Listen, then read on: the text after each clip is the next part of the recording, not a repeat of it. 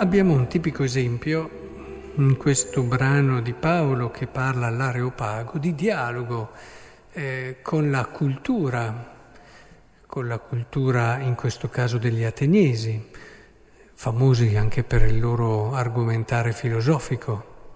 La fede può entrare in dialogo con queste discipline. In particolare si vede proprio Paolo che si pone a livello di quelle che sono le persone che lo stanno ascoltando, entra nel loro mondo, nel loro modo di ragionare, fa delle vere e proprie argomentazioni filosofiche per provare l'esistenza di Dio. Il Dio che ha fatto il mondo e tutto ciò che contiene, la domanda del principio, dell'inizio, che da sempre ha accompagnato anche la filosofia greca.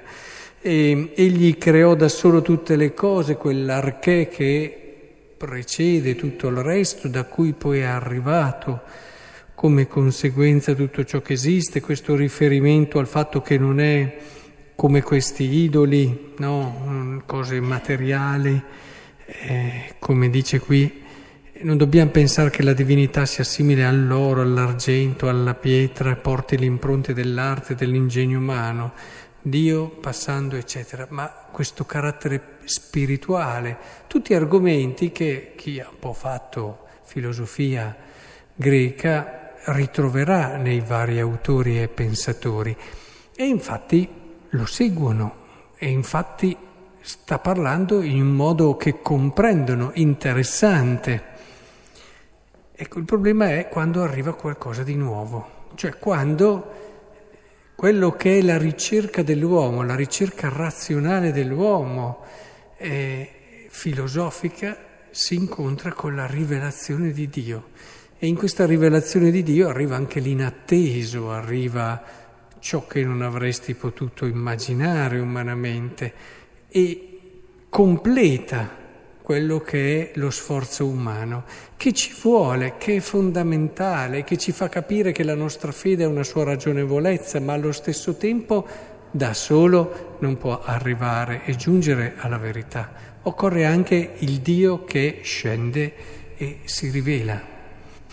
E, ed è bello vedere come Molti rimangono fermi e non hanno questa possibilità del salto. La fede infatti non è solo il frutto delle nostre riflessioni, non è solo il frutto di quello che è il nostro percorso è umano, ma occorre anche accogliere un dono. Ecco, è molto importante perché qui in questo brano vediamo davvero riassunti alcuni pilastri di quello che è la giusta impostazione nel problema della fede.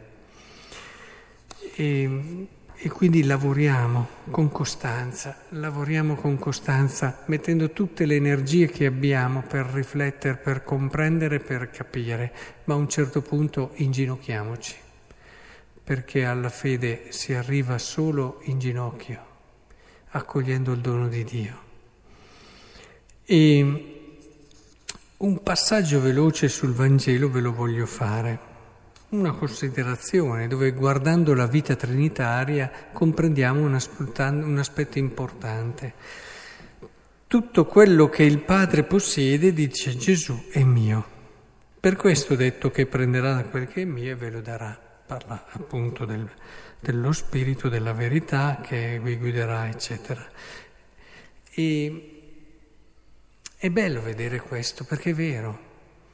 Quando due persone si amano, quando c'è amore vero, quello che ha una persona, l'altro lo sente come suo, ma su tutto, non solo sui beni materiali, che poi non dovete intenderlo come eh, proprietà privata mia, sua, eh, cioè chiaro, se è suo è suo dal punto di vista del... ma però lo senti come tuo, ti dà gioia, perché tu lo ami, se lui sta bene, se lui è ricco e ha possibilità, ti dà gioia se lo ami. E, e, è come se lo avessi anche tu per certi versi dal punto di vista più interiore e, e di consolazione. E questo vale anche per le qualità, questo vale per i successi, questo vale per tutte le sofferenze, cioè quello che è dell'altro, se amo, diventa anche mio. E, E questa comunione, questa intimità, questa profondità che genera davvero quella ricchezza interiore propria di chi ama.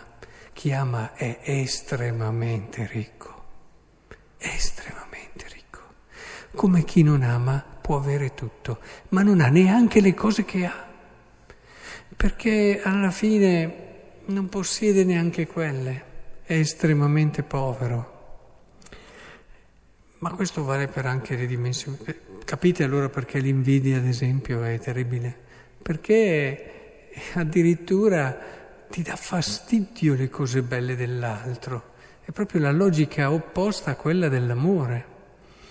E vorrei davvero che lavorassimo per questo, ogni giorno cercare di alimentare quei legami sinceri, profondi con le persone e accorgersi che alla fine la loro ricchezza diventa anche nostra e, e tutta la nostra vita diventa luminosa e straordinaria nel momento in cui ci apriamo con semplicità nel cercare il bene, la gioia del nostro fratello che amiamo.